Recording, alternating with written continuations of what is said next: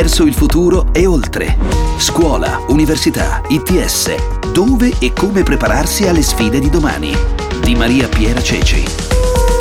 Finito con gennaio il tempo di iscrizioni, voltiamo pagina e con quello di oggi inauguriamo una serie di podcast dedicata ai più grandi. Parliamo infatti di studio all'estero, una scelta sempre più frequente fra gli studenti. Moltissimi quelli che scelgono ormai un'università europea non solo, ma aumenta anche il numero dei diciassettenni che scelgono di frequentare il quarto anno di scuola superiore all'estero per perfezionare la lingua, ma anche solo per fare un'esperienza di vita lontana da mamma e papà. Esperienza che può durare dai tre mesi all'intero anno scolastico. Secondo l'ultimo osservatorio di Intercultura, associazione che quest'anno ha spedito ai quattro angoli del mondo 2250 ragazzi fra i 15 e i 18 anni, mettendo a disposizione anche 1500 borse di studio, nell'anno scolastico 2018-2019 sono partiti circa 10.200 ragazzi. Si tratta per oltre il 60% dei casi di femmine, per oltre il 74% 10% di studenti liceali. Dove vanno i nostri ragazzi? Rispetto alle destinazioni più classiche come Stati Uniti e Canada, destinazione di oltre il 20% dei ragazzi, parliamo di circa 490 persone, oppure altrettanto classiche mete come l'Australia e la Nuova Zelanda, circa 109 studenti, quasi uno su quattro ha scelto di partire per l'America Latina, il 13% per l'Asia, siamo sotto il 2% invece per l'Africa. Infine, uno su tre ha scelto un paese europeo europeo. Ricordiamo che tutto questo è possibile perché per gli studenti che frequentano all'estero l'intero anno scolastico la normativa scolastica italiana riconosce la possibilità di accedere alla classe successiva senza ripetere l'anno. Il Ministero dell'Istruzione ha chiarito che le esperienze di studio all'estero sono parte integrante dei percorsi di formazione e di istruzione che sono valide per la riammissione nell'istituto di provenienza. Inoltre le esperienze di studio all'estero sono equiparate ai fini dei percorsi per le competenze trasversali e per l'orientamento, cioè quelle che fino a poco tempo fa si chiamava alternanza scuola-lavoro. Dunque si fa ciao ciao con la manina al proprio compagno di banco, alla propria classe, si fa un'esperienza che davvero cambia la vita. C'è da dire che al di là delle borse di studio messe a disposizione da Intercultura ci sono tante altre organizzazioni che aiutano le famiglie a sviluppare quest'idea, ma non di certo a costo zero. E allora raccontiamola la storia di chi questa esperienza l'ha fatta. Ci siamo fatti una chiacchierata con Christian Ferri. Christian è di Cassano d'Adda, alle porte di Milano, ora è al terzo anno della Facoltà di Scienze Linguistiche e Relazioni Internazionali all'Università Cattolica di Milano. Quando ha deciso di partire per la Cina, una piccola città chiamata Deyang, stava frequentando il terzo anno del liceo linguistico Facchetti di Treviglio, in provincia di Bergamo. Tra l'altro approfittiamo per ricordare che in questo momento sono bloccati bloccati tutti i programmi di scambio simili con la Cina a causa della crisi per il coronavirus. Anche Intercultura ha fatto rientrare i suoi ragazzi. Ma sentiamola la storia di Christian Ferri.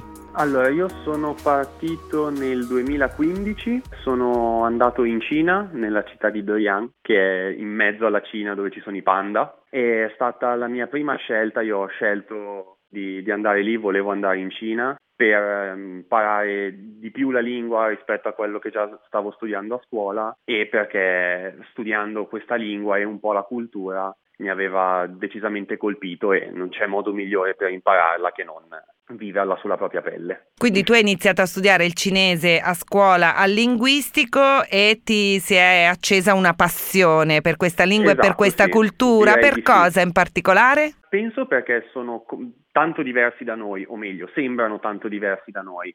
E sono stato attratto da questa diversità e non c'è modo migliore per, per, capirli se non vivere come fanno loro e quindi l'unico modo era andare a trovarli a casa loro. E a 16 anni hai deciso di lasciare Cassano d'Adda, di lasciare la famiglia e di fare questa esperienza all'estero e che estero, insomma, anche bello lontano.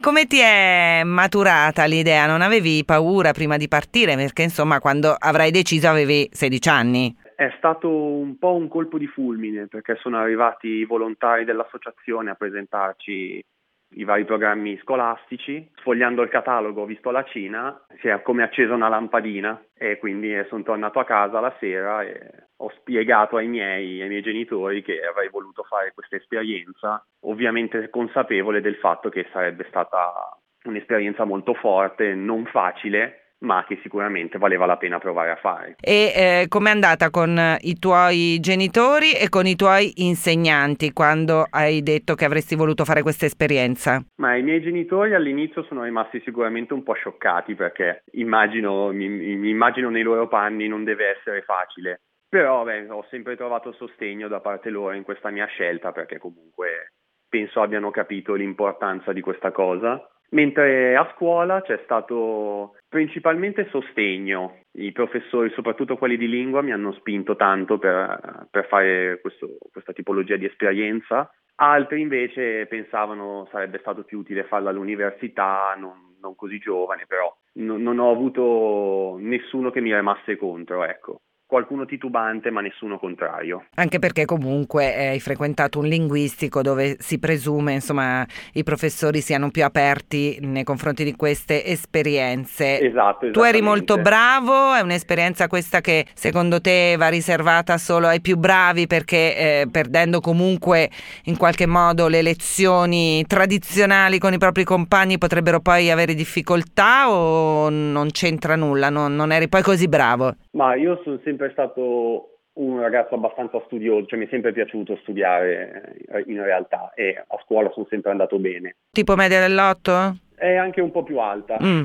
però non penso che sia un'esperienza riservata ai secchioni, è un'esperienza che indipendentemente dalla scuola di provenienza o dai progetti per il futuro accresce sicuramente tutte le competenze quindi indipendentemente dalla media, dalle, dalle, capacità nello studio, è un'esperienza che io consiglio. E com'è stato il rientro poi a scuola?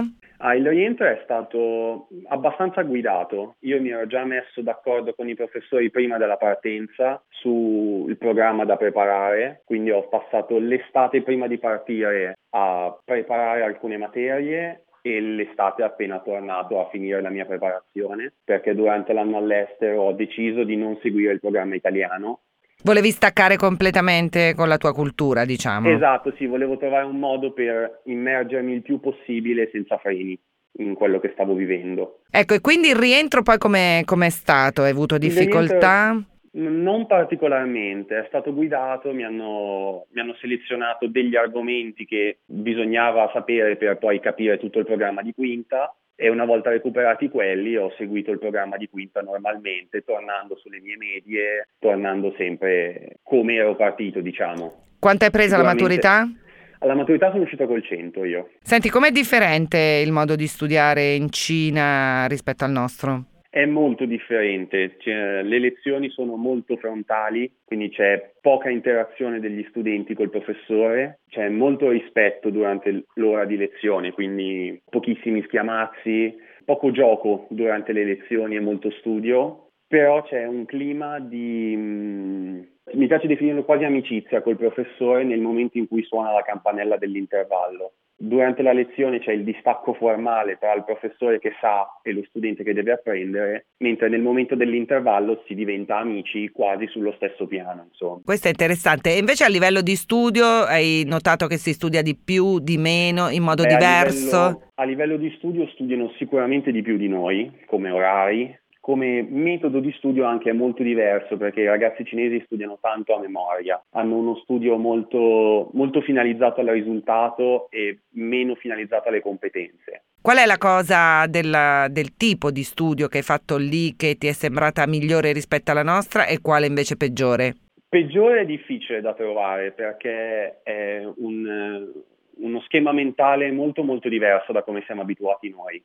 Quindi intere giornate passate a scuola dove però c'è comunque il tempo per lo svago, il tempo per il riposo o l'attività fisica. Cioè si sta tutto il giorno a scuola? Eh, dalla mattina alle 8 circa fino al, eh, alle 4, alle 6, con possibilità poi di rimanere in classe anche dopo cena per finire eventuali compiti o preparare la lezione successiva del giorno dopo. Quindi giornate, giornate molto, molto giornate lunghe. molto impegnative, molto lunghe, sì. Più che dire peggiore direi molto molto diverso perché comunque i risultati i ragazzi cinesi li ottengono. Ecco, ma la cosa che tu vorresti trasferire, diciamo, nel sistema educativo italiano, che magari ti è venuto da pensare, questo, cavoli, se si facesse anche da noi. Mi è piaciuto molto il rapporto con il, con il docente, che secondo me è, un, è una pecca che da noi è abbastanza evidente. Un rapporto quasi più umano in Cina rispetto che da noi, con il docente. C'è maggiore dialogo. Sì, sì, sì. Mm-mm. Senti, e tu eri sistemato in famiglia, in una famiglia cinese? Io eh, a metà e metà. Io vivevo in settimana a scuola, in, nel college della scuola, e i weekend e le festività le passavo con una famiglia che mi ha ospitato. In college mi sono trovato molto bene sia con i ragazzi cinesi sia con i ragazzi italiani che eh, hanno fatto l'esperienza insieme a me, sia con i ragazzi di altre nazionalità, come per esempio i thailandesi, che vivevano a scuola con noi. Ecco, cosa adesso che fai l'università, sei al terzo anno di terzo università, anno, terzo di, anno, al terzo sì. anno di università. Cosa credi che ti abbia regalato questa esperienza dal punto di vista della, del tuo percorso di studi, insomma? Mi ha regalato sicuramente la voglia. Ti ha dato grinta, fare- ti ha dato Esatto, grinta. sì. Mm. E fiducia nelle, nelle mie capacità. La, la consapevolezza di dire che nonostante un esame sia lungo, difficile da preparare o con una mole di studio molto elevata, la capacità di dire che in un modo o nell'altro alla fine di questo esame ci possa arrivare. Se te la sei cavata un anno in Cina da solo, te la caverai anche Esatto. con un esame universitario in cattolica. Esatto. Dal punto di vista invece della tua formazione, diciamo, accademica, cosa ti ha regalato questa esperienza? Tu vedi che è una marcia in più rispetto ai tuoi compagni di corso? Eh, In particolare sulla lingua cinese sì, perché eh, l'esperienza di dieci mesi comunque parlando solamente quella lingua mh, mi ha consegnato un livello e una capacità di usare la lingua sicuramente maggiore a quella che si può ottenere in soli tre anni di studio. E poi appunto la consapevolezza di dire che nonostante sia complesso o lunga la preparazione di un esame, se, se devo farlo, devo farlo e quindi ci si mette sotto e- e si fa. Quindi ti ha dato anche maggiore disciplina, forse?